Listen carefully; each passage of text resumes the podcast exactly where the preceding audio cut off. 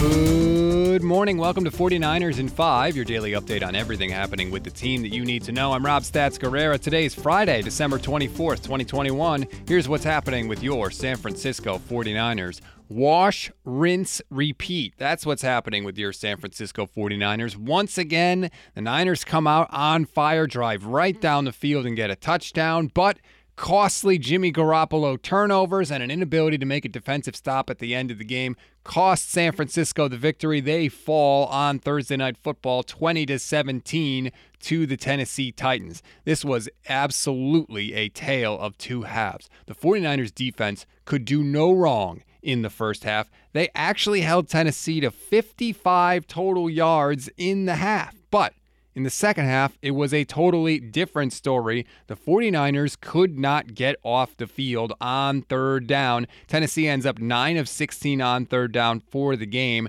9.7 yards was their average to go on third down. It did not stop Tennessee.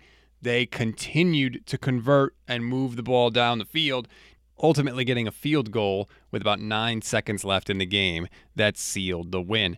The difference in this one ultimately, though, falls on Jimmy Garoppolo. He played arguably one of his worst games with the 49ers, and the stats don't tell the story because the box score says he threw for 322 yards with one touchdown and two interceptions. The two interceptions were hideous. One was in the end zone that took away points from the 49ers, and the other was just a classic Jimmy Garoppolo high throw that was intercepted by a safety and by the way, he also missed a wide open Kyle Juszczyk, who was open for a touchdown by 15 yards on all sides, and just could not find a way to complete the pass, let alone hit him in stride for a touchdown. And he had an interception drop that he threw directly into the chest of a linebacker. So, Jimmy Garoppolo, after the game, let's hear you take complete responsibility, right? I'm sure you're going to put the game totally on your shoulders.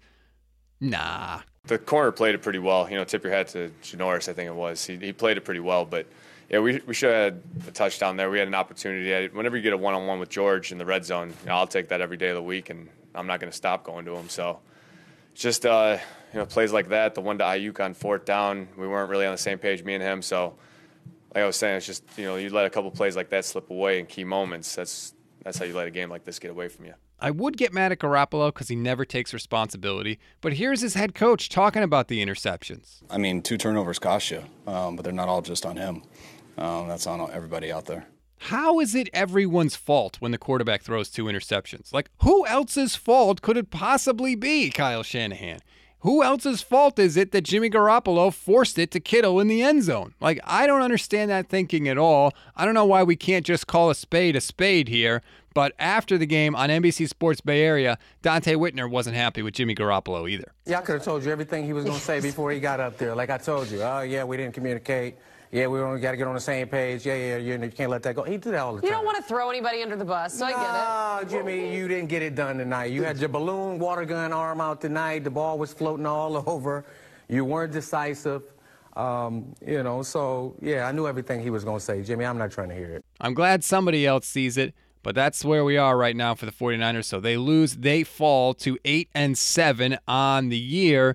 Things now are a lot dicier in the playoff picture. Fortunately for the 49ers, there is a little bit of good news. They hold the tiebreakers over some of the teams that are chasing them. For example, Minnesota is 7 and 7 right now. The 49ers beat them head to head. Philadelphia, same deal. 7 and 7. Niners have the tiebreaker. The Saints are 7 and 7. The 49ers don't have the tiebreaker over them, but they're starting their third string quarterback Ian Book against the Miami Dolphins this week. So that could be a dicey proposition. The 49ers may benefit from the fact that the bottom of the NFC is pretty much kind of crappy. Let me play George Kittle for you after the game. He's always Mr. Positive. Let's hear what George has to say. I don't want to say it's a blessing in disguise, but I mean, we have our backs against the wall now. We have to win. And I think this is a group that's resilient, and I think this is a group that's going to come back to work. I think we're going to grind really hard. We got these three days. Um, you I always want to say, you know, flush it after 24 hours, but, you know, I might let this one boil up a little bit and get ready to go next week. Oh, God, don't give me that, George. Come on, man. You're usually so authentic, but that's a bunch of garbage. If the 49ers had won this game, they would have been 9 and 6, they would have had 10 days off, and they would have had the Houston Texans coming into Levi's when the Niners having a chance to get to 10 wins on the season. Don't give me this blessing in a disguise crap. This loss stinks. It's okay to say it. We all know it. And don't try and pee on my leg and tell me it's raining. We always give you one thing to read, one thing to watch, and one thing you might have missed. One thing to read on this Friday Niners Nation is your one stop shop all day today. Grades, recaps, and all the grisly details from an absolute meltdown by San Francisco. Smash that refresh button. One thing to watch, as always, it's injuries. Kyle's going to have a conference call with the media, and we will find out more. But very concerning. Azeez Al-Shaair has an MCL injury in this one. He was injured and did not return. That could potentially keep him out for you for a few weeks. Deebo Samuel was hurt in this one, but Kyle Shanahan said after the game he just got the wind knocked out of him. We'll see. Deebo did return to the field after his injury, so that's a good sign. But as you know, we have to wait for that all important conference call before we can say for sure. One thing you might have missed Five 49ers were selected to the Pro Bowl earlier this week. Nick Bosa, Trent Williams, George Kittle, Kyle Juszczyk, and Deebo Samuel. Deebo's selection snaps an 18 year drought for the 49ers and Pro Bowl wide receivers. They had not had one since Terrell Owens in 2003.